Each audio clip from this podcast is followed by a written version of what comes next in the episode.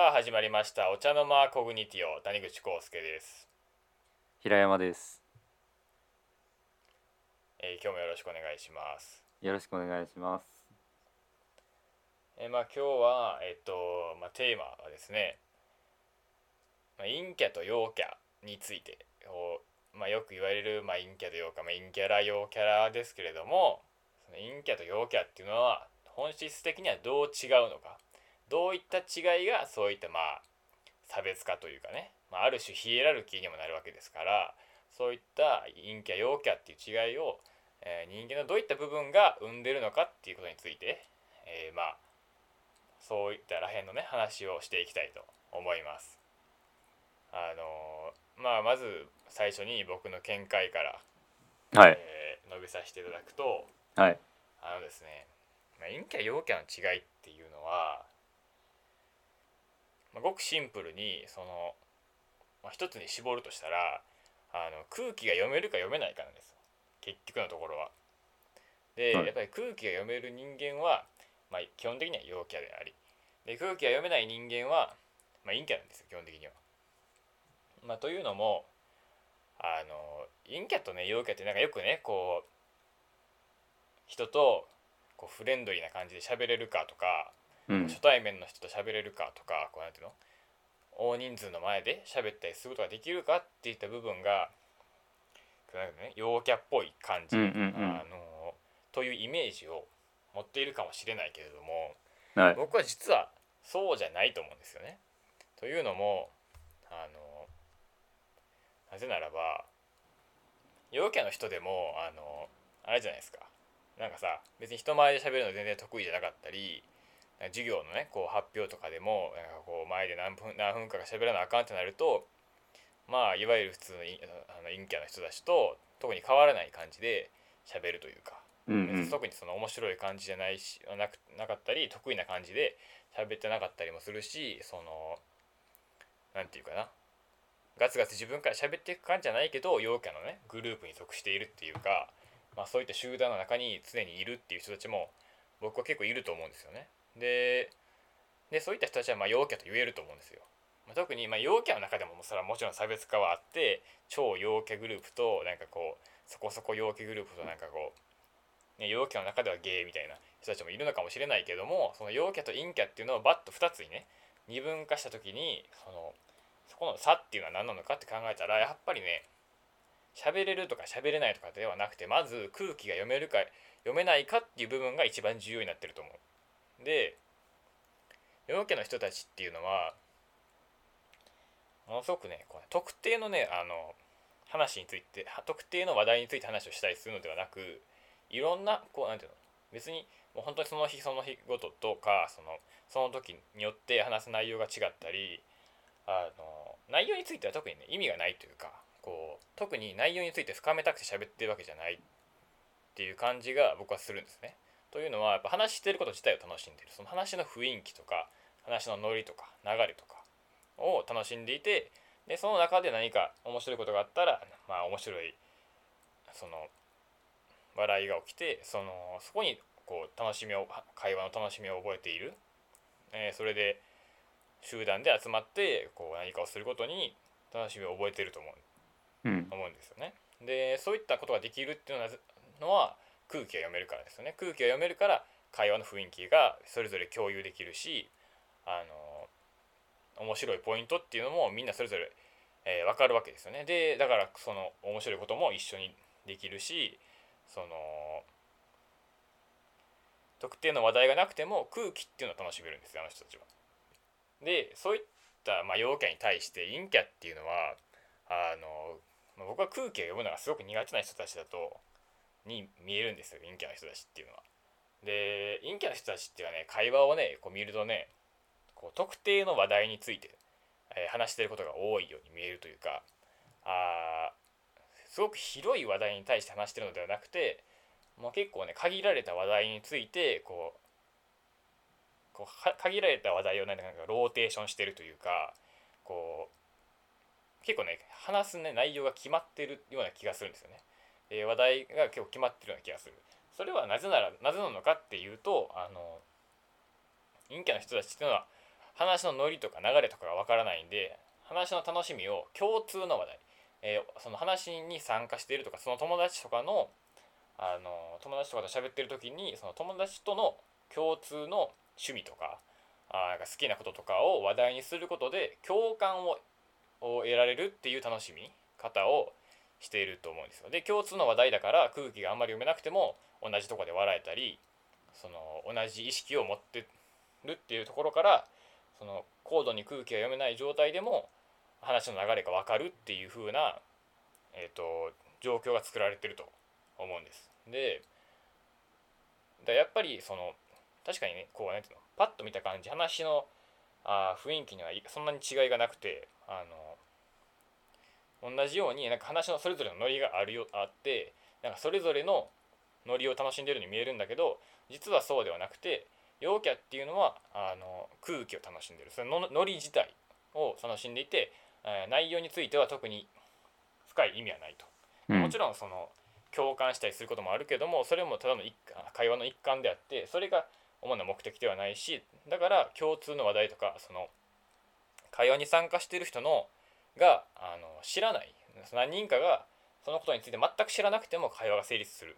っていうこう状況がよくあると思う。陽キャの人たちは、それに対して陰キャの人たちっていうのは会話に属している人たちはその話題について、えー、基本的には知っていないと、あのー、会話にうまく参加できない。で会話の流れになんかこうついていきづらくなるというか。で陰キャの、ね、人たちをね見てるとねこの何かの話題になった時にいやもう俺はそれ知らんしみたいな感じで自分が知らないことをすごくすなんか主張したがるというかすぐ言うんですよね。で、うんうんだから自分はこの話題を知らないから自分はこの話題には参加できないってことを僕は意思表示してると思うんですよ。でそれに対して陽キャの人たちっていうのはそうではなくてあの別に自分が知らない話題に始まっても「へえそれ知らんわ」みたいな感じでそのまま会話が続いていく。でそれでなんか自分が知らないから会話には参加できないみたいな雰囲気を出したりしないんですよね。だからそういった点からもやはり陰キャと陽キャの違いっていうのは話せる話せないとかではなくて空気が読めるかどうかっていう部分がものすごく大きいのではないかっていうふうに思います。で自分自身はどうかって言われると、うん、僕は結構微妙っていうか、うん、自分のことをね陰キャだとは思ってないんですよというか、うん、なんかね陰キャの人たちの会話にねうまく参加できないんですよね。でまあそれは単純に僕は多分ね陰キャコミュニティがよく話題に出す、えー、その話題っていうのをよく知らない。まあ、僕は例えば僕はあのアニメとか全然知らないですしあのまあなんかそれ以外についてもねゲームも全然しないしなんかそういった文化に対してまず知識がないのでなんかそこに参加することができないしでだから、まあ、多分ねそのなんか陰キャ的コミュニティで会話をしていて楽しいと感じることがそこまでないんですよね。であのそれじゃあじゃあ陽キャなのかって言われると、まあ、なんかそうでもない気がしてこうなんていうかな、まあ、それはすごく難しいんだけど、ね、陽キャってね陽キャ的コミュニティでの会話っていうのはそれなりに楽しいと思うしだからどっちかっていうと親和性はそちらに高い、そちらの方が近いのではないかって親和性はあるのではないかと思うけれどもなんかそれにもねやっぱりうまく参加できなくてあのまあというのもこれはねこれはインテリ問題っていうのがあってインテリとナットインテリっていうその差別軸があるんですよ人間には。で広げますね。何かっていうと、うん、だからインテリっていうのは何かっていうとあのいろんなもの物事を言語化するっていうのがあのインテリたちがやってることなんですよね。でインテリってまあつまり、まあ、まあ賢いっていうかそのインテリってどういう人た人たちを指すかっていうと僕はねやっぱ人文系のあの学問をある程度理解しているというかそういったことが好きな人のことをインテリっていうと思うんですよ。なぜならばその数学がめっちゃできてもインテリではないと思う。あともしかしたらまあそれはすごく広い意味ではインテリに含まれるのかもしれないけどインテリってのはそうじゃなくてもう世の中のあらゆる事象をなんか自分たちのコードっていうかねその学問的な表現の仕方で、うん、えー、言い換えられるというかそういったことで説明しようとするっていう態度がある人たちのことをインテリって僕は言うと思うんですよね。だからそういったことを考えると人文系の学問について理解がある人っていうかそういったのが好きなそういったことが好きな人っていうのがインテリだと思うんですよ。で僕は結構インテリなタイプで学人文系の哲学とか社会学とか政治学とか結構好きだしそういう思想系の話とか大好きなんですよね。でそうなってくるとあのでそでそういったものに対して陽キャの人たちっていうのはほとんどの場合あのそういったものに無縁というかそういったものが嫌いというかそういったものと逆の方向性にいるんですよね。そのなるほど逆のところにいてというのはあの言語化をしすぎないというか細かく自分たちが感じていることを表現しないってことが陽キャの、まあ、ルールというかねそう陽キャの人たちはそういった性格の人たちが多い。なぜならば陽キャっていうのは空気を楽しむから。で空気を楽しむってことはお互いが陽キャのグループに所属している人たちはその会話のコミュニティであの自分たちが感じていることをわざわざ言語化しなくてももう空気を共有しているわけだからお互いにどんなことを感じているのかってなんとなくわかるわけですよね。だからそういったものをいちいち言語化して口に出して伝えなくてももう分かるんです分かってる。お互いにどういったことを感じてるかっていうのはなんとなく分かってる。だからそういったことは言わなくていい。でそれに対して僕っていうのはインテリ系なのでどうしてもそういうのをしっかり言語化して考えたいというか言語化することに楽しみ会話の楽しみを覚えてるんですよね。だからそういった部分において陽キャの会話っていうのは僕にとってはインケリとインテリも的なものと逆すぎてあ楽しめないんですよね。だからだから結局ね僕はどういった人たちの会話を楽しめるかっていうとあのインテリ系の陰キャの人たちがやっぱりと一番会話という意味では楽しくて なぜならばあのインテリ系でまずあの言語化するっていうのが面白い。で言語化するっていう場合においてやっぱり共通の話題があるとすごく楽しいのであのでそもそもインテリっていうのは陽キャとはこう相性が悪いのでどやっぱインテリ系のものはねやっぱり陰キャ系の人たちの方が、えー、相性がいい。ということでそのインテリ系の陰キャの人たちっていうのがやっぱりそういう話をできる人たちとしてすごく楽しいし、えー、っとだからそういう意味では僕は結構陰キャの方に近くてだから根本的な性格としては陰キャの方に近いと。でも陰キャの人たちがよく、え、知っているような、え、話題に対する知識がないので陰キャ的コミュニティの会参、えーえー会話には参加できない。うんうんうん。えーということで、えー、と一番僕が親和性が高いとか一番楽しくいられるのはインテリ系の陰キャの人たちと話しているのが一番楽しい。なるほど。というふうに思うんだけど、はい。でもそれ以外でもね結構友達ってそういう人たちばっかりじゃないしなんていうかな結構仲いい友達にもそれ以外のねそういったタイプ以外のあの友達も結構いるのでその部分については結構自分でもよく分からなくてあので陽キャ的会話もね結構うーんできるっちゃできるっていうかうーん、ていうかな。苦手なわけではないんですよね。別にそこに属して喋っていて嫌な気持ちにはならないというかあの別にそれなりに楽しく会話してるすることは、まあ、自分としてはできてるんですよね。だからまあ多分結構ねなんていうかな。うーんとまあそもそも僕は結構ね特定のコミュニティに参加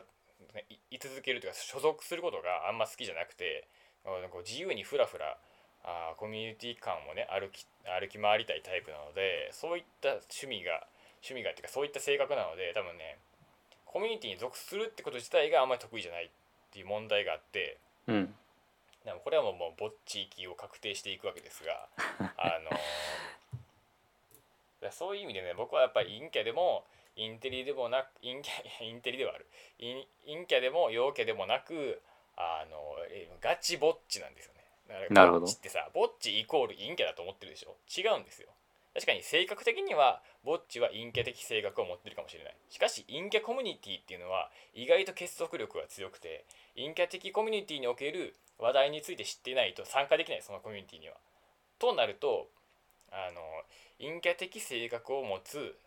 があーそういった、えー話題に関して興味がない人間っていうのはもう確実ぼっち行きなんですよもしくはもう頑張って陽キャ会に参加するしかないんですよね。でそういった意味で僕はかなりあー特殊な人間なのであの、まあ、ぼっちきが確定してしまっているっていう感じですね。まあ、自分に関してはそんな感じで、まあ、陽キャ陰キャに関してもそういった感じですだから陽キャと陰キャっていうその差には空気が読めないってものがあるけれども、まあ、ある特殊な人間たちはそこにインテリっていう軸が加わってインテリで言語化するか否かっていった軸が加わることによってちょっと僕の中ではとそういったものがすごくややこしくなってるっていう感じです。なるほど。よくこの量一息で喋ったね。すごいわ。いや、すごい。えーっと、まあだからね、えーっと、今のまあ谷口くんの話を、まあ、ちょっとまとめてみると、まあ普通の人はさ、やっぱりさ、陰キャっていうのは、あの、アニメだとかゲームだとかそういう話ばっかりしててで陽キャっていうのはなんかこういつもウェイウェイしててみたいな感じのところからちょっと離れてみて空気読めるか読めないかっていうところの軸で話してくれたと思うんやけどうんと僕の中でそのインテリがどういうふうに位置づけられてるかっていうとインテリっていうのはつまりあの陰キャがね陽キャ的ノリを理解できるまあ唯一の方法というかある種の道だというふうに思っていてっていうのはどういうことかっていうと、まあ、僕は割とそのちっちゃい頃、まあ、小学生ぐらいの頃にあのいじめられてたっていうような経験があってでその時に、まあ、なんで、えー、とそういうことが起きてるのかって言ったら多分僕が周りにからあの周りから見て、まあ、変なことをしていたりとか周りに馴染めてなかったっていう部分が大きかったって思ってるんだけれどもである時からそのどうやったら自分はいじめられなくなるだろうかっていうのを考え始めて、えー、そこでその周りの人がどういうふうに考えているのかっていうことをあの分析し始めたんだよね。例えばこれを言ったら相手はあの嫌に思うだろうなとかこれを言ったら相手はあの、まあ、喜んでくれるだろうなとかそういったところをあの考えていくことによってあの周りとうまく溶け込んでいこうということをしていった。で、えーとまあ、その結果もともと僕は僕自身はどういうことかっていうともともとは多分すごく、うん、陰キャ的な性格なんだと思うしうんとまあ、今でもその要素っていうのは結構強いんやけれどもただその分析であるとかそういう言語化することによってそこのあの問題っていうものをうまくあの処理できるようになってきたのかなっていうふうに、え今思ってる状態であるんだけれども。でえっ、ー、と、まあ、そのインテリにインテリ的な言語化っていうものを通してその陽キャ的なノリっていうのを疑似的に理解すること疑似的に掴むことによって、まあ、どちらでも解き込めるようになっていったっていう感じなのかなっていうふうに思っていてまあその僕の趣味的にはね趣味の範囲では、まあ、いわゆるゲームであるとかあ漫画とかアニメとかねそっち系の方があの好きっていう部分があるからあのそっち系の話をよくするんだけれどもただ別にあのいわゆるみんながよく思うような陽キャの人たちとあの話をしていたからといって別にあの普通に楽しんで話をすることっていうのはできる状態にあるので、えー、楽しめる状態にあるので、まあ、それはだから分析して、え、疑似的にその陽キャのノリっていうものを理解していったっていう、ところになってくるのかなというふうに思っているという感じです。なるほど。うーん。いやでも僕はねやっぱりねあのインテリと陽キャってものすごく相性が悪くてあのインテリ的手順で陽キャを理解するっていうのは正直ねあんまりできるものだとはあんまり思わないんですねなぜならばやはり言語ができないことを取り扱っているものを言語で理解するっていうのはねやっぱ難しいというかそもそもあれをこういやまあ言語化はねこう無理やりはまあできるかもしれないけどもそれはとにかく言葉の当てはめであってそれによって意味をなすようにというかこうこう自然にねこうそれが理解できるレベルで言語化陽キャ的世界というか陽キャ的コミュニティの会話とかノリっていうのをこう言語でこう記述することってねかなり難しいというかかなり無理だと思うんですよね。まあ、だからそれはあの言ってるように疑似的なんだよ。あくまで疑似的。こういうことなんだろうなっていうことを、まあ、想像するにとどまってるんやけど、うんと、それでもあの一切それを考えないよりはまだあの話ができるようにはなったっていうのは僕の感覚としてはあるからまあそれぐらいの話なんだけれども。うん、うん。陽キャの人たちとさ喋っててさどういうふうに思うわけ？えっとだから何も感じないかなそれ。何も考えてないって言った方がいいかもしれない。だもともとはそれをいちいち考えないといけなかったのよ。どういうことを言いたいんだろうっていうのが分かんなかったから。でも最近はだからそれはもう染み込んできてるからあこういう感じなんだろうなっていうのはある程度分かってきててうん。だからあの特に何も感じずにあの話の流れにそのまま乗っかってやってるかな。なるほど、うん。今まではあのなんかそれぞれ陽キャ的会話の中にも実は内容に結構意味があってあーそれをなんかこういやそれは実は読み取りづらいだけで実は内容に意味があるのだっていう雰囲気で捉えていたものを、えーそうではなくてっていう風にあの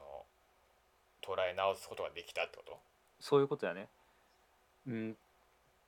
だから意味を求めたらダメなんだよそこに。意味を求めてしまうと、うん。あの途端につまらなくなっちゃう。やっぱりあんまりないからね意味は。でそうじゃなくて、そのあの会話の中であの相手が言ってるこ相手の話をどうやって引き出していくかとかあのここに適するこういう話題を入れたらあのもっと話が膨らむだろうなとかそういった路線であの物事そういった路線であの会話を見るようになってきたって感じかな最近は。うん。まあそれは正しいですね基本的になるほどね。うん、だからねこれはあの谷口くんはねあの僕のあの僕がそういうコミュニケーションをしてるっていうところを、まあ、なかなか見たことがないと思うんやけどそれはやっぱりあのうん。君が会話に入ってきた途端に僕はそ君モードに切り替わるわけですよ。うん。わかる？だからあの君が僕のインテリインテリモードでしょ、インテリモード、うん、うん。だからそれはやっぱり君とはあの基本的にあのどういう状況かっていうことを言語化してあの伝達するっていうことを普段から行ってるからあのそれをやらなければならんっていうふうにこうマインドが切り替わっちゃうのよね。だからそういうふうに完全にあのインテリっていうものを排したようなそのコミュニケーションっていうのは君はあんまり見たことないと思うんやけれども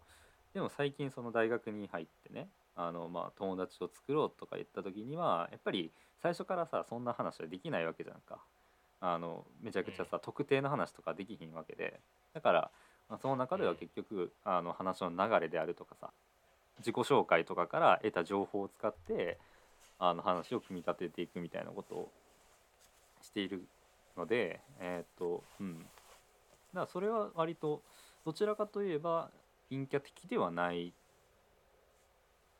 空気を、まあ、読めてないわけではないようなコミュニケーションができてるんじゃないかなっていうふうに、まあ、自分では思っている。なるほど。うん、どうなの？それでも私のことはやっぱりあのそれは違うっていう感じはあるの？だ出し切れてないぞと。陰キャ的インテリ的なあのコミュニケーションから出してないぞと。思う？いやまあ一応このねあの視聴者のために説明しておく視聴者というかリスナーのために視聴あの説明しておくと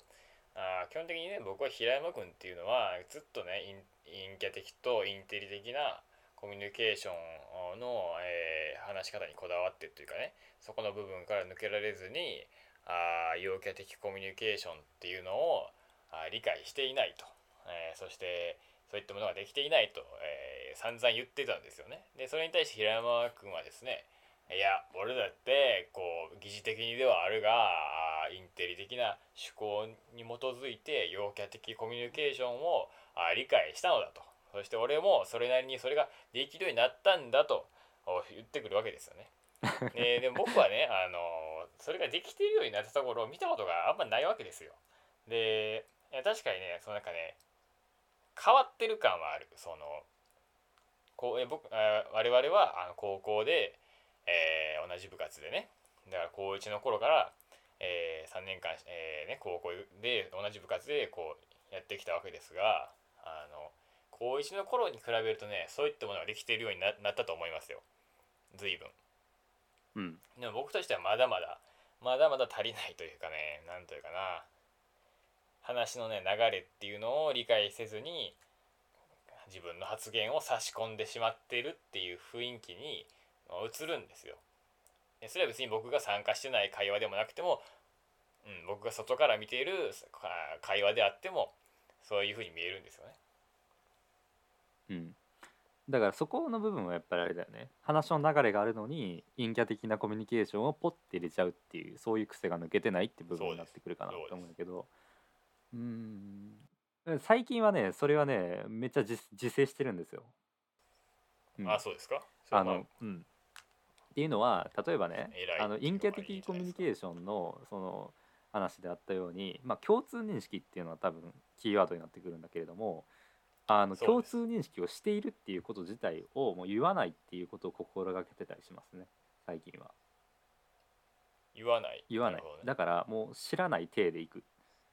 相手が話をしてたら知ってて知っていたとしてもあそれ知らないんやけどって言ってもう引き出すっていうことに徹するえそれ知らないんやけどって言うの？いやだから知らないんだけどっていう体ね。それはやりすぎじゃない？てだからえそうなんやみたいな。でえそうなんやってそれはなんかちょっとひねひねくれすぎたっていうかいやりすぎたっていうかなんかねじ曲げすぎてる気がするけどな別に普通のだってえ普通の陽キャの人たちは別にそんなことしないですか？ら、知ってることに関しては知ってるっていうし、うん。別に知ってることに関しては知ってるっていう態度で話聞きますから。うんだからなんていうのかな。えっ、とここは絶対話したいっていう部分あるじゃない？何事についても。この話をしたいってことはここは話をしたいんだろうなっていうところはあるやんか。そこに対して引き下がるってこと。相相手側がってこと？相手側が。だ俺だって喋りたい。よそんなこと。知ってるから。うん。わかる？それに無理にいかないよそれに俺は行かん行くんじゃなくてもう向こうに明け渡す。それは全部に対してさあのいやそれ知らんわってそういうことを言ってるんじゃなくてあの知っている話題やったらさやっぱりここが山田場だなっていうとこが絶対分かるわけやんか。基本的に。分かることが多いのでそういった時に相手はここを喋りたいんだろうなってところは引き下がったりするっていうことはしている。うんだからなんていうのかな。だからオタク的コミュニケーションの場合はねオタク的なコミュニケーションの時って絶対ここ言いたいこのネタは言いたいっていうのはあるねん絶対、ーあ。うん、だからそれをみんなこぞって言おうとするんだけれどもそこを引き下がることによって、あのなんていうのかな。流れを保つっていうようにはあのしているかな。急に陰キャ的コミュニケーションをパッて入れるっていうのはあの最近はあの自重するようにしている。なるほどね。まあでもちょっと思うのはいやちょっといやまあそれはもうえまあ正しいっちゃ正しいし、うん。えーまあ良い行いだと思います。なぜならばあオタク的とか陰キャ的、えーコミュニティ外でのあのでオタク的オタク的陰キャ的、えー会話のその知ってることについてはもう全部言うんだみたいな雰囲気で喋るとかなりまずいことになるのでそれを、えーそういった会話の方法でない方法で会話してるっていうのはまあ良いと思いますけれどもあのそもそもそもそもねそのなんかこう言いたいことのなんか山場みたいなことを言ってる時点であのなんかちょっと勘違いがあるのではないかなっていう雰囲気がまあ多少あってあのだから別に陽キャの人たちは言いたいことなんてないんですよ。そもそも。でそのあ君はねやっぱねやっぱねこうなんかね会話をねこうこの人のターンこの人のターンこの人のターンっていうのがあるっていうふうに認識してしまってるのではないかなと思いますね。そうじゃないんですよ陽キャ的コミュニティの人たちのあの陽キャコミュニティの人たちの会話っていうのはそうじゃなくて、まあ、会話で一つなんですこの人のターンっていうのはないんですよ。で話す人が話す人がひょいひょい変わっていいしあの話の主体っていう存在が話の主体的話を主にこの人が今話してるって言ったものがない会話ってのが成立するんですよね。で今実質誰が喋ってるのかよくわからないみたいなその誰が主導でこの話をしてるのかが、よくわからないっていう状況のまま会話を続けられるっていうかそういった会話をするっていうのが陽キャコミュニティの人たちだと僕は思うんですよね。だから常に会話会話会話あの言葉のキャッチボールが永遠と続くっていう状況があ、まあ、楽しいっていうのがあの人たちなのであのなんかイメージ的にはねそのなんかさあのバレエのあの体育の授業とかでバレエのさなんか練習でさなんかこう何人かでさ、まあ、56人で輪になってあのバレーボールのこうをこう打ち合うっていうかさなんていうの？パスをし合うみたいなやつあるでしょ？はいはい。あれを会話でやってるイメージ。どわかるだからどボールがどこからどう来るのかわからない。で、うん。誰がこのボールを誰かがこのボールを制御してるわけではない。でいつ自分に来るかわからないし自分に来たらただただ自分はあー適切なボールを打ち返すだけ。で、ね、ちょっとなんかこう変なボールの打ちか仕方をするとでそれ自体がそのボールの変化っていう意味で面白いと。でそれに合わせて対応それのそのボールに対応するっていうのが自分の役割であってで誰かが何かの話をしたいとかいうことは全く関係ないわけ。あだからそれはそれはもうそんなことは分かってる。そんなことは分かっててだから僕の言いたいことは何かっていうと陰キャ的コミュニケーションをパッて入れるようなそのなんていうのかな流れを無視したようなことっていうものに対しては自制、えー対しては自制をしてきているって話だからそれのなんかその山場があるとかうんぬっていうのはそれはあの例えでしかない。だから単純に僕はそこに意味意味を求めてしまってるんだよ。意味を求めてるんだよそこに。自分のやってることに意味があるっていうふうにあの言いたいからあのそうこういう表現をしてるだけであって、まあ、実際そこにも何の意味もないので、うん、だからそういうその例っていうのがあんまり意味をなしてないっていうのはちょっと、うん、認識してほしいかな。僕の中ではそれは一例でしかないなるほど。まあ、基本的にそのうん僕もさ君もそうだと思うんだけれどもまあぼっちって話があったじゃないさっきはいで。ぼっちだけれどもでも別にさ人と関わってないわけではないやんかはい。うんでそれはどういうことかっていうと僕たちは割とそのヒエラルキーから脱出してるっていうふうに僕はずっと思ってるんだけれどもだからそのなんていうのかうな。脱出してるわけではないよ。脱出してるわけではないんだけれども。でも結構そのなんていうのかな。誘導的にいやさ、ヒエラルキーからは脱出できないと思います。はっきり言って。ヒエラルキーで脱出できるものじゃないので、あそう。はい。だからなんていうのかな。ポジションをパッパパッパ変えられるっていうイメージはある僕の中には。まあで、えっ、と、まあ、ヒエラルキーの話からいくと、えっ、と、うんそもそもだってヒエラルキーから脱出するっていうのは不可能でだってそもそもヒエラルキーから脱出した瞬しようとした瞬間にヒエラルキーの最下層に行くことはもう決定してるわけですよね。であのそれはあのなんてそのでぼっちっていうのはヒエラルキー的には一番下なわけですよね。あので結局ねそのヒエラルキー的扱いから脱出するっていうのは僕はいや不可能だと思っていてそのなんていうの自分からヒエラルキー的なものとの関係を断つっていうのはそれなりに可能かもしれない。でもそれはこちら側からのアクションというか自分がヒエラルキー的なものを無視しているだけっていう無視しているっていうだけであって別にヒエラルキー的枠組みを抜けたってわけじゃなくてそのえーただただ単にね自分がヒエラルキーの中にいるっていうことをに対して目をつぶっているだけというかで結局そのヒエラルキー的ヒエラルキーの、えーっと枠組み的恩恵というかねそういった影響っていうのが絶対にあるしあの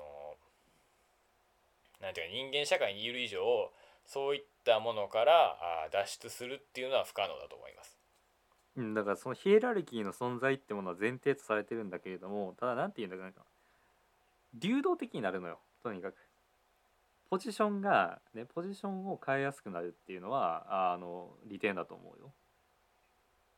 うん、それはねヒエラルキーっていうか集団の問題であって、まあグラフえっとねグラフ的に見ればあのピラミッドじゃなくて単純にその陰キャ陽キャっていうようなあのグラフの話になるんやけれども。だから僕のささっきの発想でいいけばねあのインテリっていうものは陽キャに近づける疑似的に疑似的にだけれども陽キャに近づける方法だっていうふうに言ったけどうーんと、うん。つまり陰キャ性と陽キャ性っていうものを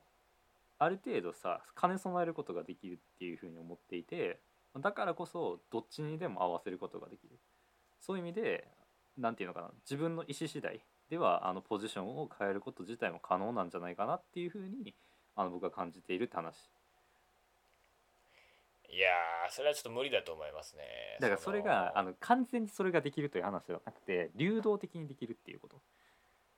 うーんとだからそれはね別にできていると言えないわけですよそれは。あのそれはできているっていう状態では全くないと思います。うんそれであのいやインテリ的その言語化されたものを学ぶことによって陽キャ的コミュニティのあまあ作法というかねあのあれをえーそのシステムというかそのどうその、まあ、本質を学ぶ学んで身につけるってことは僕はできないと思うんですよ。えーというのも逆にあの陽キャ側の人が陰キャ的コミュニティの作法っていうのを、えー言語化されたものから学ぶことはもしかしたらできるかもしれない。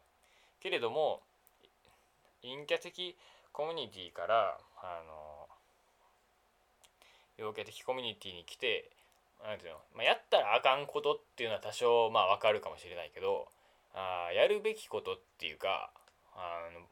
ボールが来た時にどうすればよいのかってことについては一生理解できないと思います僕は。陰キャ陰キャ的性格の人は陽キャ的コミュニティの場においてコミュニケーションのボールが回ってきた時に、えーどう返せばよいのかっていうことはあの、まあ、一生理解できないというかあのいや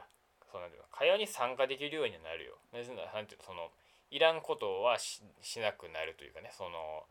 無理やりボールを奪う奪うようなあ行為をしてはいけないと学ぶことはできる。だがボールが来た時にどう返せばよいのかといったことについては、えー理解できないと僕は思います。えーなぜならばあなぜならばっていうと難しいけどね。その、まあ、感覚的な問題なのでうーんうまく言語ができないけどえっ、とねあのそれっていうのはさ結局さ陽キャに本質的になれないって話じゃん。そういうことではない？まあそれはそうですよ。だからなんていうのかなそのインテリ的なコミュニケーションっていうのを身につけてしまうと本質的に陰キャになることもできないのよ。それは。ほなぜならば陰キャっていう陰僕はもう陰キャ代表として 代表ではないけれども陰キャとして言わせてう。もらうけれども、陰キャ側の人間として。陰キャ側の人間としてね言わせてもらうけどあの陰キャからするとその例えば全部をさ知識とかあのによって話をするとかさあの趣味の話だけをするっていうのはこれはもう当たり前のこととしてやってるわけよね。だからそれは別に批判対象になってないのよ。一切。だってそれでそれだけが世界なんだから陰キャからすればねだけれどもうん。インテリ的コミュニケーションっていうものを多少身につけることによってそれは相対化されちゃうわけやんかうん。それはだからあの純粋な陽キャ陰キャ的コミュニケーションではないわけよ、あまりわかんないですね。どう、何を言ってるのか。うん、だから陰キャインテリ陽キャっていうようなあの構造が出来上がってしまうっていう話陰キャ的なんだけれどもインテリみたいなそういう集合関係ができちゃう。できちゃってで完全にそのあの陰キャっていう集合の中に入り込むことはできないよねっていうことを僕は言いたいんやけど。でもしインテリ的素養がありインテリ的なものを身につけ、えーで陰キャ的な性格を持っていてで陰キャ的なあーその陰キャの人たちがよく言ってる話題に関する知識っていうのを持っていた場合陰キャ的コミュニティの会話には参加できないの？参加自体はできる。参加はできるし、うん。逆に要件も同じやんか、うん。要件的あのことを疑似的に分かっていたとすれば会話自体には参加できるやんか。うん。だけれどもあのそれはどちらにせよあの完璧なものじゃないやん。完全な陰キャでもないし完全な陽キャでもないっていうような状態が出来上がってしまっている、うん、だからそのなんていうのかな。結構この僕がね君のあの言い方を聞いてる限りではそのもう陽キャ的陽キャ的なものっていうのはかなりあの高度なものであってあのそれはもともと分かってない人には理解できないんだっていう結構すごいものなんだみたいなあのもニュアンスを感じ取ってるんだけれどもそうではないぞと。陰キャ的なものっていうものも実はあの感じ取るのはかなり難しい部分があるし、うん、でそこからインテリ的なものに入り込むことはできるんだけれどもそうなってしまったらあもうそこに戻るっていうことはもうできなくなっちゃうんじゃないかなっていうふうに思うからうんと実はそのなんていうのかな陰キャ的陽キャ的っていうものに期限の差はないって言ったらいいんかなそういう感じのことを僕は言いたいかな。うん。そういう感じのことを言いたいです。いや別に期限の差があると言ってるわけではなくて、うん。えーまあその陰キャテ陰キャコミュニティの会話っていうのもあーインテリの方法では理解できない、まあ、うまくややれるようにはならないっていうことはまあ分かった。で、まあ、それはまあ陽キャにもお同じであってまあまあそれはまあ多分ね君もあると、まあ、それはまあ結構になんか理解しているっていうかまあそんなに実は我々の意見には相違はななくてあの単純に表現の問題だと思うんですけど、うんうんうん、そうやね。あのまあそれはもういいとしてうん。僕として知りたいのはその陰キャ的会話っていうのはうん。こうどういったもので成り立っているのかっていう感じをがやっぱ分からないんですね僕には。あーそのいや僕だから今まではあので僕としてはそういったその話題に対する知識がないからそういった会話の面白みがわからないんだというふうに思っていたわけだけど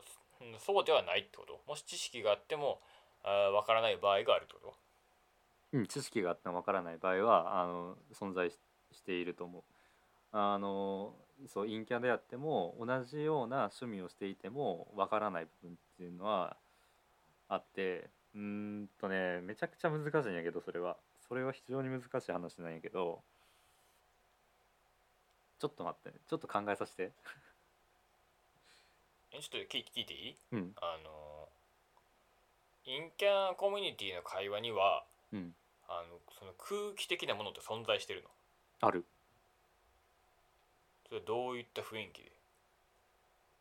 うんと。なんかこうこれこういうこと言ったら次はこう言うだろっていうのが不分律として存在してるわけ？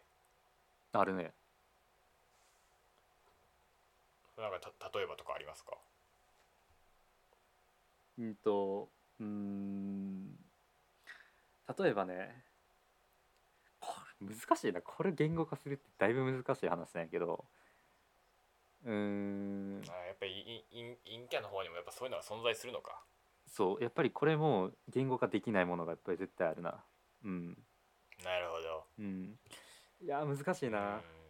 いやでも絶対確かにあの全部が言語だけで成り立ってるわけではない。い陰キャのコミュニケーションそれぞれ違う空気っていうのが流れてるわけだ。絶対絶対違う空気っていうのはあるしうーん。そのだからさっき言ったのでいいけばこの人が話をしてる時には基本的に邪魔してはいけないみたいなとかあの、まあ、場の支配権を握ろうとするっていう傾向はあるかもしれうん。ん。だからやっぱりそいやそれはわかるけどうん。うん。それはやっぱりその知識量とかさこいつが一番知ってるからこいつが一番話していいみたいなそういう、うん、暗黙の了解みたいなのはあるかもしれん。なるほど、うん。まあそれはまあ分かったけどうん、うーん。あとはその定型で笑うっていうのはよくある話で、うん。うん、だからその谷口くんとかやったらさあの基本的にあの笑いっていうものにはさそのなんていうの絶対感覚的なものがあってあのそこをさ「うん。まあ」とかそういうものを理解してなかったら面白い笑いとしては成立しないみたいなことをまあ思ってると思うんだけれどはい。だけど陰キャ的なやつっていうのは基本的にもうあの面白いものが決まってるのよね。すでに。これを言ったら面白いっていうものがもうすでに用意されててそれを場に適用させて使うっていうそれで笑うっていうのが基本的なあのコミュニケーションになってくるから。でそれがいつ適用されるかっていうのは割とあのグループとかによって違ってくるんじゃないかなと思うな。そう考えると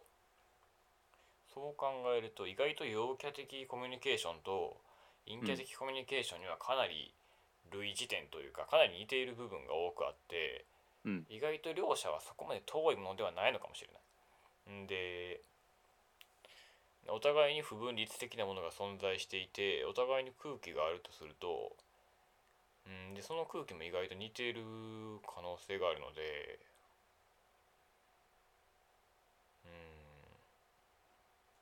うん、だからもっ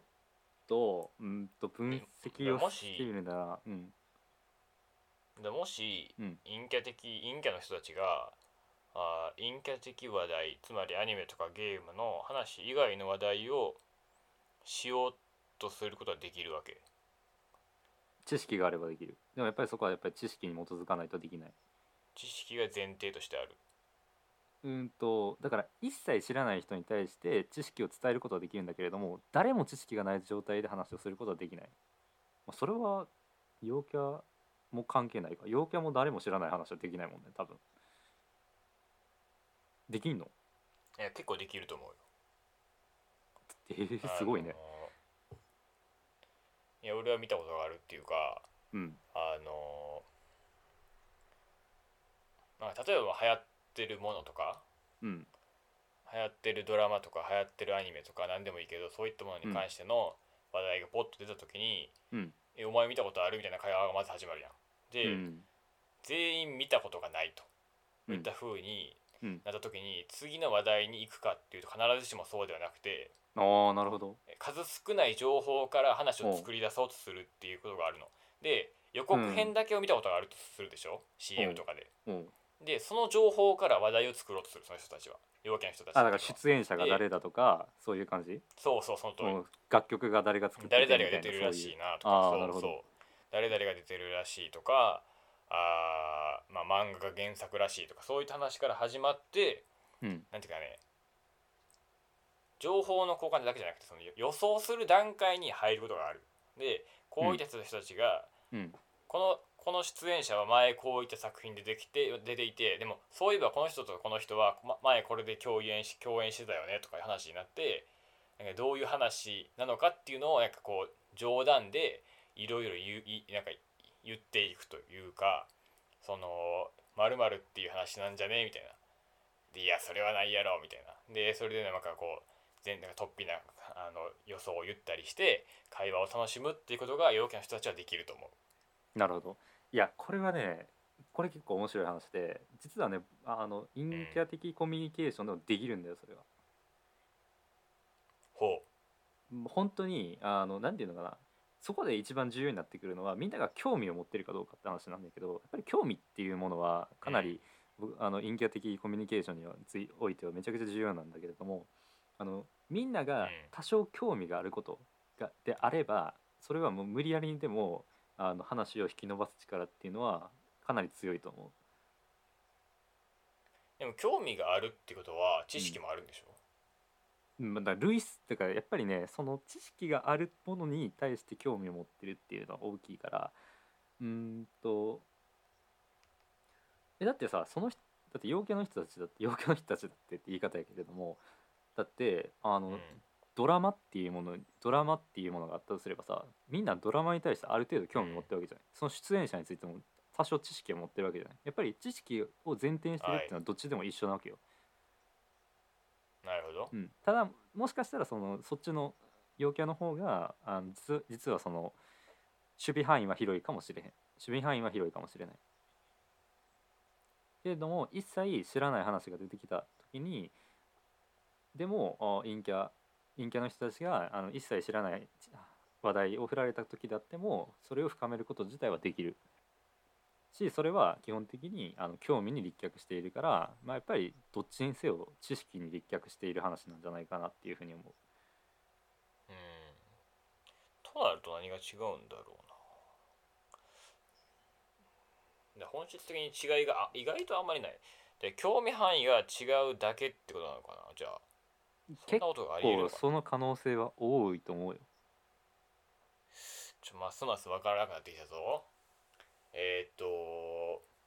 基本的に物事にはさ陰キャ的陽キャ的っていうレッテルがすでに貼られてるっていうような考え方ができるかもしれへん。うんまあまあそれはおまあそうかもしれないけどうん、でこうなってきた場合に考えなければならないことはなぜ陽キャの人と陰キャの人たちっていうのはあーうまく会話ができないのかってことですよね。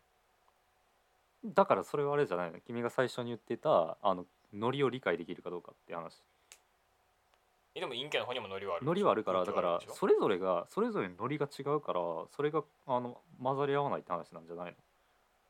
でもどう違うかが全くわからないじゃあそのどう違うかっていうところを見ていきたいって感じかな。ないやっぱ僕は違いをはっきりさせたいというかうん。どう本質的にどういった違いがあるのかっていうところをちょっと分析したいのでうんだからそのなんていうのかな不分率がそう不分率がのあのなんていうのかな成分というか構成っていうものが違ってくるんじゃないかな。まあなんていうのかな陰キャって言っても一括りにできるようなもんじゃなくて色ありとあらゆるタイプの陰キャが存在してるから陰キャっぽいでしかないのね全員。だからそれをひとまとめにしてあの説明するっていうのはかなり難しい話なんだけれど、うん、でもやっぱり僕が強く思うのは笑いに関しては全然違うかな。なるほど。うん、だからやっぱり陰キャ的コミュニケーションにおいてはも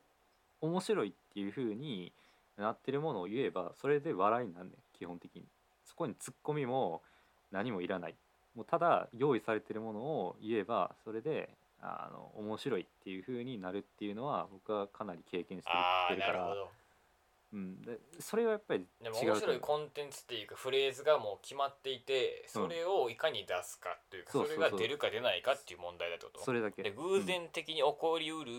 シチュエーションによる面白さっていうのはあまりないってこと。そんなものは多分ほぼほぼほぼ存在しない。だからもし偶然に起こったとすればそれは既存のものにいかに当てはめるかっていうところを考えるから、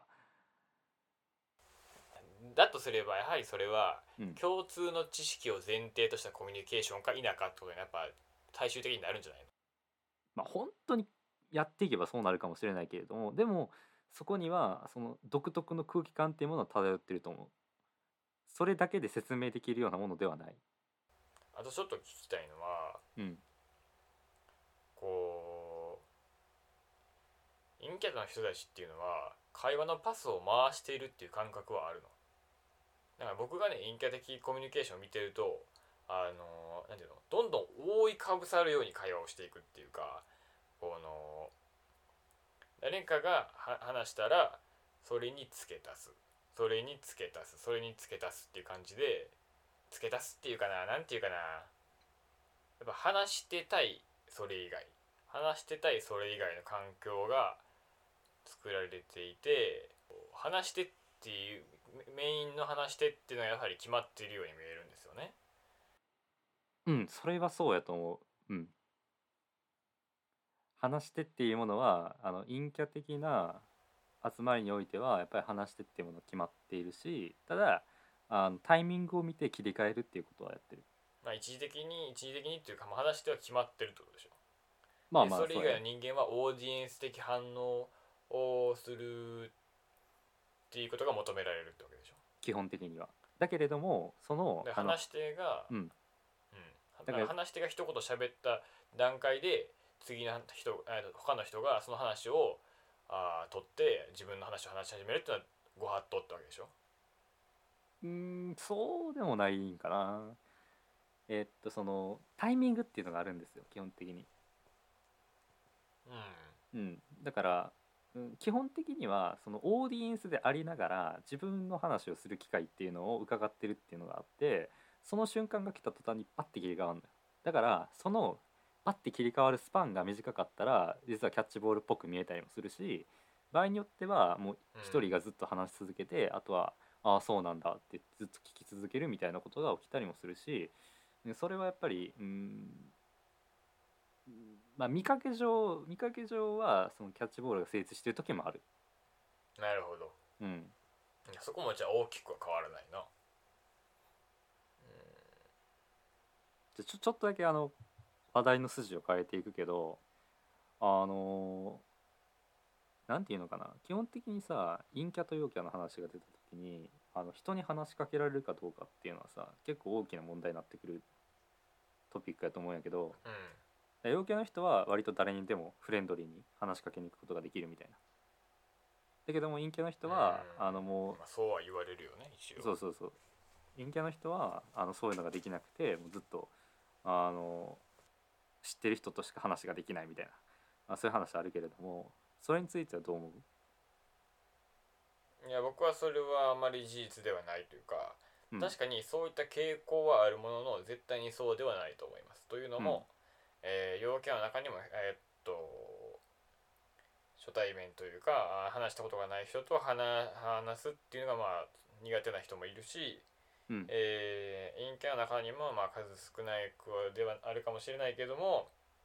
それなりに初対面の人と喋れるっていう人も、うん、いるのかな、まあ、いるんじゃないかなと思いま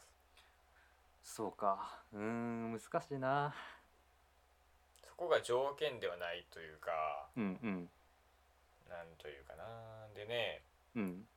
え結局ね結局の場合、初対面だろうがなんだろうが陰キャ同士は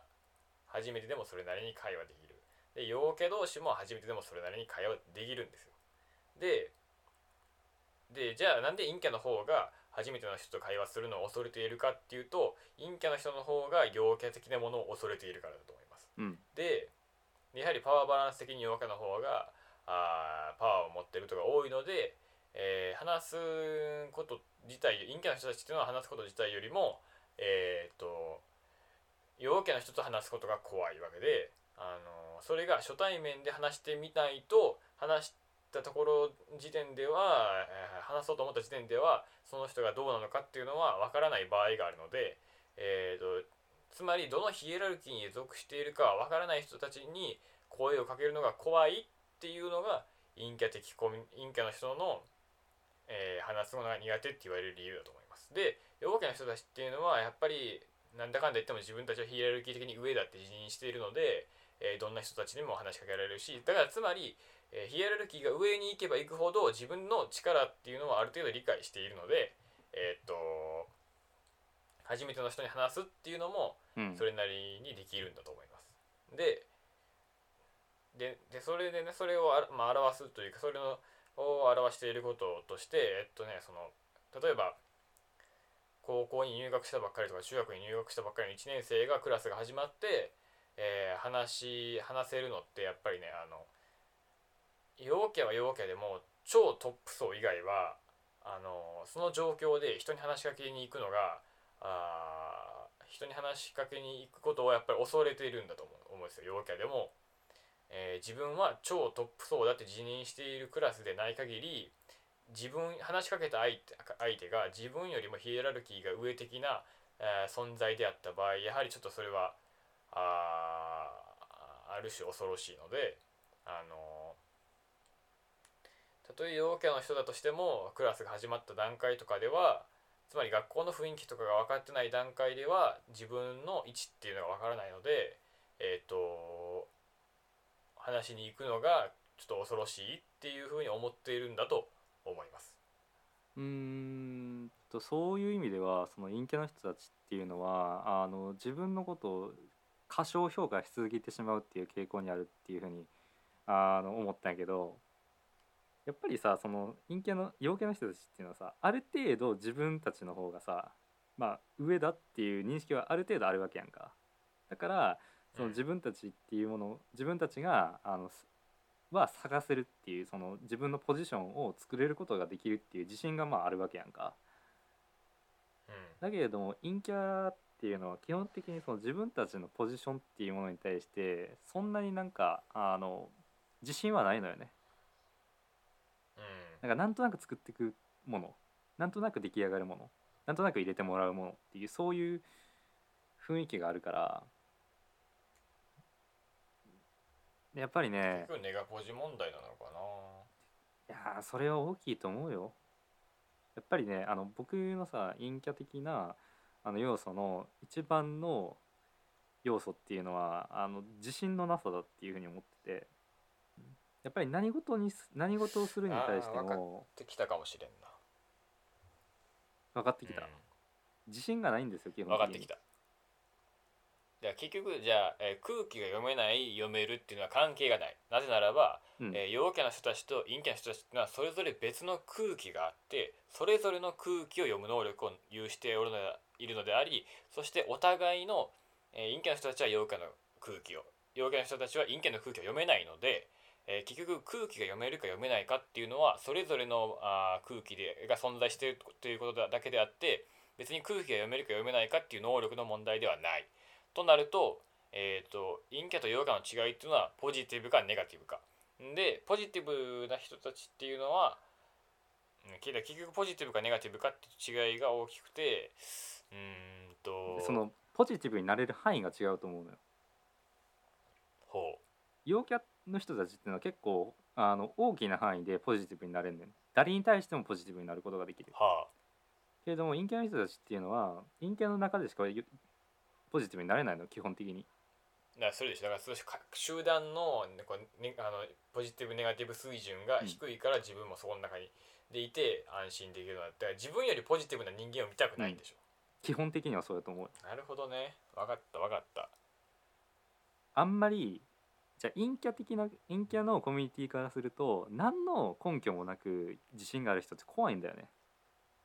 だから分かった分かっただからななぜ陰キャの人たちが基本的に知識に立脚したというか知識を前提としたコミ会話をするかっていうと自分に自信がないので自分の会話ではなく自分が知っている知識。で知識っていうのは基本的に絶対的なもの。それは自信があろうとなかろうと揺るがないものじゃないですか、だから知識をコミュニケーションのツールとして使うことによって自分がの能力とかを、えー、と自分に自信がなくてもそういったものを気にせずに、えー、と絶対的な知識っていうことをかコミュニケーションに活用することによって、えー会話をに安心感を求めているというかあのだから自分が自信自分に自信がないから自分は出したくない。そじゃあその代わりに何を出すかっていうと、えー知識になるっていう結果なのかな。多分そうやと思うね、うん、結構それで説明できると思うよ。上がりました。これは結構結論が出たと言えるんじゃないでしょうか、だから陽キャの人たちはあの自分に自信があるので自分の能力を発揮したコミュニケーションをしようとする。でそれは別に知識を必要としない。で陰キャの人たちっていうのは自分に自信がないのに知識に頼ろうとするし知識をコミュニケーションで使おうとするとかあなるほどそれはそれでうん。あれじゃない、どどっちかっていうと陰キャの方が勉強できるっていうことも説明できるんじゃない？えー、とやっぱり知識をよよくするので陰キャの人たち自分に自信がない分知識によって自分の自信というかお自分の欠けている部分を補填しようとするので、勉強もそれなりにやろうとするし勉強に意欲があーうん。あるっていうふうにやっぱ言えるんじゃないかな。るほどね。うんそうかうんわかります。それはもうすごくわかるしでねうーんとちょっとだけ話をずらすんやけどもそこであのインテリの話をしないといけないと思って、やっぱりねインテリっていうのはさいその、まあ、ここの話の中でインテリやで、ここの話の中でのインテリっていうのはあの、まあ、場の空気とかっていうものを言語化していくっていうようなものなんだけれども、あのそれをしていくと基本的に例えば僕あの基本まあ大教室っていう大学のね大きな教室に入って、であの今日は学早くね着いたからあの一番乗りだったんだけれども、そこで眺めてるとねやっぱりあの人間関係ってものがすごく見えてくんねん。あここはこういう関係性なんだろうなとか、あここの人2人はあのあんまり仲良くないんだろうなとかあのここはちょっと知り合ったばっかりなんだろうなとかっていうものがすごくよく見えるようになってくるんやけどそれって基本的にあの陰キャの人たちからするとあんまりそこって注目ポイントではないのでね。ほ周りの人間関係がどうかっていうものはあまりあの注目ポイントではなくてそれは結構その自己申告性というか陽キャ陰キャでありますよっていうようなものをまとってないといけないっていうのがあってそれを、えーっと陽キャの人たちっていうのは割とあのなんていうのかな自然にそれをやってるんじゃないかなって思ってるんやけど自然にその周りの人間関係ってものをあの理解してでそこでポジションを取っていくっていうことをやってるんじゃないかなって思ってるんやけどううんそういやそうでし違うかな？いや自然にっていうか陽キャの人たちっていうのはものすごく人間関係、うん。えーをの情報に貪欲というか、ひたすらそのその情報を探ってるっていうかその情報をやっぱりね手に入れようとするんですよ。あの人たちですごいそういったコミュニケーションっていうか、ね、そのそういったあの人たちはどうなんだとかあの人たちは仲が悪いあの人たちは仲がいいってことをものすごく大量の情報量を交換していてだからそあの陽気な人たちってのはものすごくそういうのに敏感で、えー、そういったものの情報を常に手に入れようとしているような感覚がありますね。僕はだからそれをあの空気を見る空気を言語化するっていうことによってそれをやってきたわけやけどやっぱりねだから距離感とか見たら分かるもん。うん、歩いてる時の2人の人がいてでその距離がどれぐらいかによってその人たちの仲の良さとかっていうのは大体分かるそれはまあそうでしょうねそれっていうのは基本的に陰キャの人からするとそういうものは全く理解できひんもんやと思う。へえ。いやなるほどね。だ。から自分が例えばねパーソナルスペースってあるでしょ、はい自分が近いのか遠いのか分からへん、うん、ちょうどいい距離にいるっていうちょうどいい距離がどこなのか全く認識することができないことが多いやっぱり。なるほどねやっぱりそういう意味ではね視野が狭いっていうのもあるかもしれへん。うん。距離を詰められたくないっていう思いはないの、うん、それは人によるんちゃう？近いと深いみたいなのはない？いやそれはかなり人によると思う。まあ、てかなんかこうとにかくなんかこうシャなんていうの？シャットアウトしようとするよね。陰キャの人たちっていうのはこう自分の世界と外の世界の接続を拒否するというか、うん、外を見ようとしてないよね、うん、そうですよ。やっぱり中に入ってるから。うちのことだけっていうのがあの陰キャ的なもんやと思うし。だからねやっぱりね余計な人って本当に周りのことよく見てるんだよ。めちゃくちゃ周りのことをよく見てると思う。しだからこそあの周りのいろんな人とあの関わり続けられるえ続けることができると思う。っていうのはやっぱりあの陰キャ的なコミュニケーションだとその人とあの本当に何て言うのかな関わってなかったとすれば全く情報がないからそこから話題を作り出すのが大変なのよ本当に。だからそれであの離れていくっていうことが、まあ、往々にしてあるんやけどやっぱり陽キャの人たちはねあのかなりあの周りのことを見てあそれで仮に離れてたとしても何らかの情報をつかむことによってそこからあの話を展開することができるからかなりあの難なくねあの関係を続けられるんじゃないかな多くの人と関係を続けることができるんじゃないかなっていうのはある。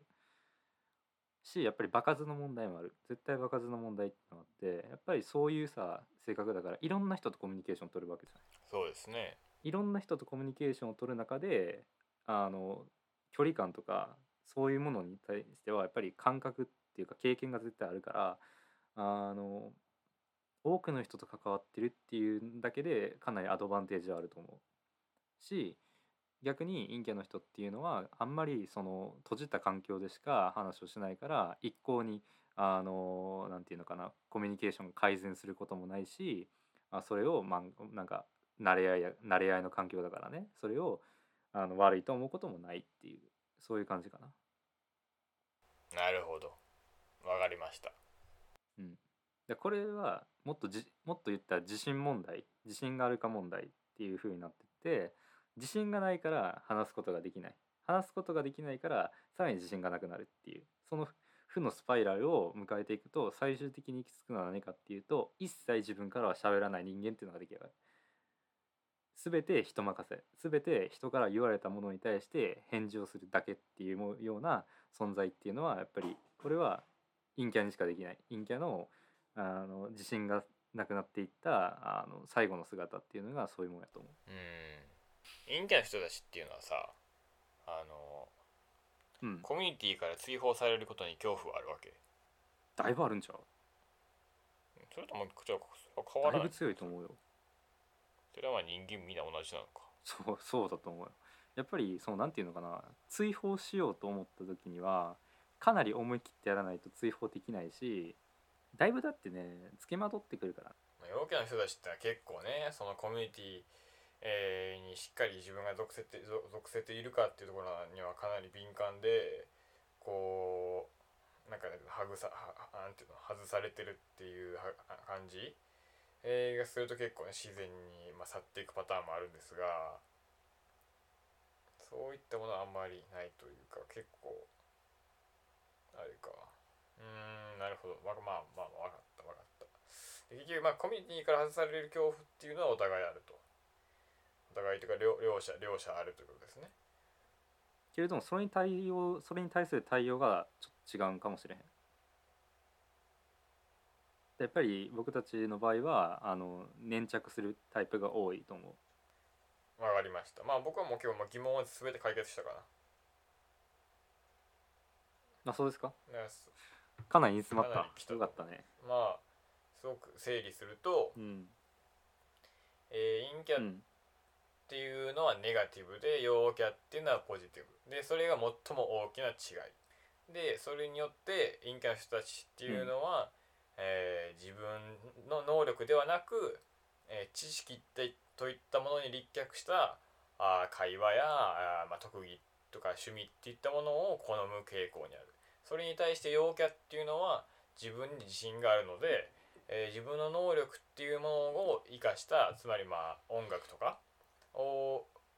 趣味にしているその音楽軽音に入ってる人は読み多くが多いわけじゃないですか。それはなぜかと言ったらばあの自分の能力に自信があるため能力を生かした特技や趣味や会話っていうのをしようとするっていうことかな。でそれが多分やっぱり結もう結論なんじゃないかな。それ以上のことは多分もうないと思いますね。うんまああとはやっぱり最後に一つ付け加えるなら視野の広さやね、うん視野が広いか狭いかっていうのはこれも自信から来てる問題なんだろうけど、うんやっぱり陰キャの人っていうのは基本的に視野視野が狭いし陽キャの人っていうのは視野が広いで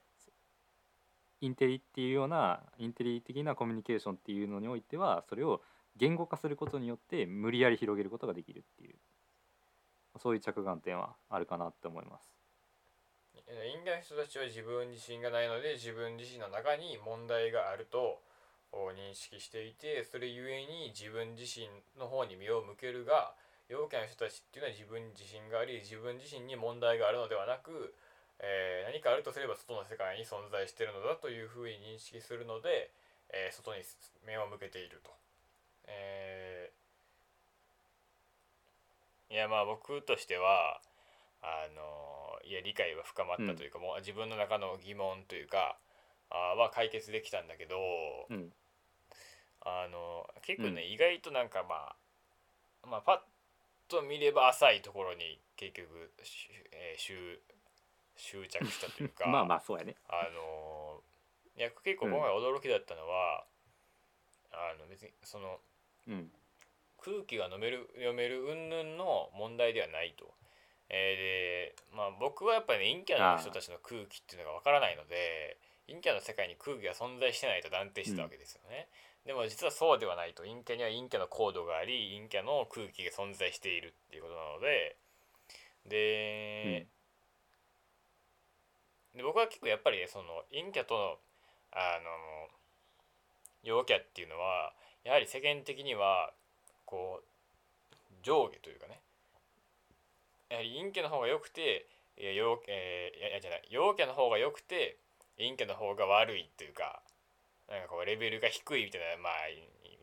見られ方をしてるわけじゃない。でそういったところからやはり能力があるかないか能力が高いか低いかっていう差に起因していると思ってたけど実はそうではなくて感情の持ち方つまり、えー、と気の持ち方そのネガティブかポジティブかっていう部分が、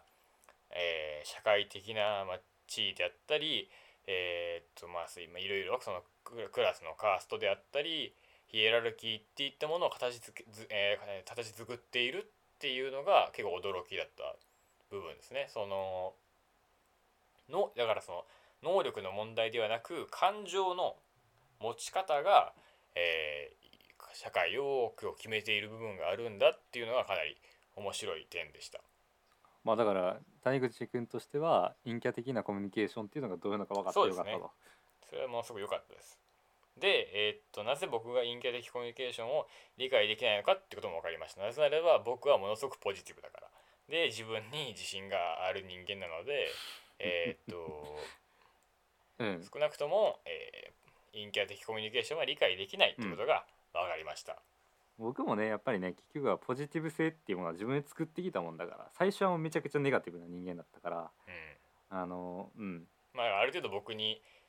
影響されてポジティブになってしまったってことですよね。いやそれはちょっと傲慢ですよ。いやーいやいやあると思うよ。でまあいや私もあのねポジティブの実はね根源みたいな人間ですから、まあ、これはあれ話があれ変わるけれどもいや君は確かに君の影響は大きいけれども僕は中学の時のあー友達がかなり影響が大きい。めちゃくちゃ影響が大きいから。なるほど。それの流れとして、まあ、君がいるっていうふうに捉えてくれる方が中学の、中正しいかな。学時代の最初の方はうん。もっとネガティブだったってこと、とんでもなくネガティブだったね恐ろしいなそうなるほどね。だって基本的に僕はコミュニケーションを取ればいじめられるっていうような体験しかしてないからね基本的に。なるほど。全てが怖いんだよ。単純にだからねあの女子と話すっていうようなこと自体がめちゃくちゃ怖いの。だっていじめられてくるた経験しかなかったから。それはすごいなそれは。何かすれば気持持ち悪いとかさ。ああそうですよ。だからその状態からあのここまで来たんだからもう僕はだいぶ努力したよだいぶ努力しました僕は。うん。理解しました。うーん。はい。いやそれでもまだ陰キャ的要素がまだ全然残ってるのでまあ大変ですよ道のりは。道のりは長い。いやこれさえちょっとさやうん。ややばいゾーンに参加し突入していい？いいですよ。これさいやいやマジでやばいこと言うかもしれんけどこれでなんで陽家の方が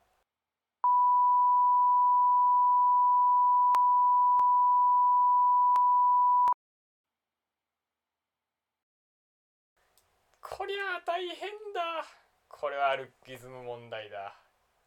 うわー最悪。もうこんなこと知りたくなかった。いやこれは大変ですね。これ P 入れてください。あのカットせずに P 入れてくださいこれは。これはやばいな。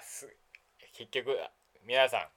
皆さん聞いてください。陰キャ陽キャの問題は最終的にルッキズムの問題に帰着します。これは大変なことです。つまり社会的地位は結局ルッキズムはつまり見た目によってかなりの部分が決定しているということですよこれは。かなりやばいですこの結論は。はっきり言ってやばいと思います。本書いた方がいいレベルでやばいと思いますこれは。ちょっとこれはまた僕の今後の研究テーマになると思いますねこれは。いやこれルッキズム問題思ったより深いぞこれは。おやばいぞこれは。考えなくてはならない。これはね僕のずっと昔から抱いてきた問題意識ですから。でこれね今さ一世代分でしか考えてないわけ。でうん我々の身の回りの人間でしか考えてないから、うん。まだいいけどもこれを世代で考えていくと、でその進化論をこれここにこれそのこのルッキズム問題と陰キャ陽キャ問題にさらに進化論を加えていくとより悲惨な世界が見えてくるのではないかという僕は気持ちがしてもうもう安易な気持ちとか憂鬱な気持ちがしてならない。この世界は恐ろしいこの世界に救いなどないという気持ちしかありません。もうこの世界は本当に恐ろしいリアル弱肉強食、えーっと本当に生まれた時点でかなりものが決まっているえーっと全然平等もクソもないえーっと本当にもうなんていうの？ガチのなんていうの？先天的能力先天的なものによって、えーつまり親ガチャ的な発想によって親ガチャ的なものによって、えー人生が決まるというややべえ社会だということを私は再認識したというかそれを知ってしまったという今気持ちであります。これはちょっと私の政治思想にも影響を与えるのではないかという結論が出ていますね今。だいぶやなだいぶ大きな結論出てますねそれだこれってね結局ね、うん、あの何を表してるかっていうとあの社会主義であろうが何だろうが全く平等ではないってことですよ。結局そう。人間関係っていうものが存在している限り、えーいくら所得を均等にしたってその他のものをいろいろね調整可能な部分をあ人間の力を最大限に引き出してあの平等にしたとしてもそれは全く平等ではないということですよ。悲しいね、だからね僕が何と戦ってきたか分かったんでしょ、というと？僕の戦いがいだから言ってるように僕はその初めの地点が ひどいわけですよ。ね。でありとあらゆるあの世の中のねあの真実っていうものに触れてきてだからこういうひどい世界だっていうことを認識してきてそこに抗ってきたわけですよここまで。どれだけ大変なことかっていうことをねちょっとは認識してほしい俺は。大変ですよこれは本当に。大変です。もうかな悲しい俺は。泣きそう今。だからだから僕をバカにできないんだよ。本当に。そうだな。君は最初からかなりいいとこにいるんだよ。そうだ。最初からかなりいいとこにいてだから僕のことを見下せるしいろいろ言えるんだけれども実は僕はここまで来るのにめちゃくちゃ努力をしてきたしめちゃくちゃ悩んできたしめちゃくちゃ葛藤してきた。っていうこのねあの僕の心情をですねあの知っていただきたいですね。いやこれさ なんかうん。今さうん。初めてっていうか今なんか反出生主義の人たちのうん。気持ちが分かった気がしたわ、おおだってもう生まれた時点でさ不幸って決まってるわけじゃない、ある一部の人たちって。ー、うん、そうですよ。能力的問題とかその見た目的問題で。うん。それはだそれやったらやっぱ生まれてこない方が幸せだっていうことはやっぱそれなりにできてしまうわけですよねいやーこれはやばいなこれやばいちょ。っと哲学徒として哲学を学んでいる人間としていろいろと考えていかなければいけないなというふうに思いました今日はそうですか。うん。まあだからね僕の抱えてきたものっていうのはそういうことなんですよ結局。なるほど。よくわかりました。はい。まあもう結論も出たしね。今日ははい。まあこれぐらいで。やめにしましょう。もう僕はもうは安易たる気持ち。憂鬱な気持ち。悲しい気持ちでいっぱいです今。もうこんな話をするべきではなかったっていうぐらい。まあまあまあ学びはあってよかったけれども。でこういったことをねしっかり認識するってことはものすごく重要だとね理解しているけれども、えーなんだかすごく悲しい映画を見た後のような気分です今僕は。世界の不条理にあの悲しい気持ちです。で人々が宗教に救いを求めるような気持ちが分かりましたよ。今日は。久しぶりに。まあだからねなんかこうそう反出世主義の気持ちも分かった。でやっぱ今後の課題っていうかそういった部分を含めて哲学っていうのはあ何を何どう考えていく必要性があるのかっていうこう哲学の存在意義みたいなものが感じました僕は今日。で逆に言うならば哲学の無力さっていうものもね感じたように思いますね。そのやっぱりこう宗教とか哲学とかが立ち向かえないような範囲んな部分ではあるわけですよねある程度。でそれはやはりこう一部の人たちのあ行動などではどうにもならないこう社会の構図として、えーそれは社会形成とかいうレベルの話ではないという感じがいたしましたね。でそういった部分に対してどうやって立ち向かっていくのかっていうのがまあ僕の今後の課題として一つの課題として、えーあなる課題になるのではないかなというふうに思いました。はい。まあ、というわけで今後ね谷口くんは僕に対してあまりあのバカにするようなことはねちょっと少なくなってくるんじゃないかなということを期待して、まあ、今回あの大学。まあ、大学のね講義のぐらいの時間になりましたけれども、90分ぐらい話しましたけれども、えーまあ、今回は、えー終わりということで締めていただいて。そうですね。もうはい。まあ今日は僕の課題も分かったしえー悲しい気持ちにもなったしさまざまな学びがあってこう今後の課題っていうのがすごく見えてきたあお話でありました。対談でありました、えーというわけで、えー僕はもうこれ以上悲しい気持ちになるとやってられないので今日のお話はあこれにて終了です。はい。ありがとうございました。ありがとうございました。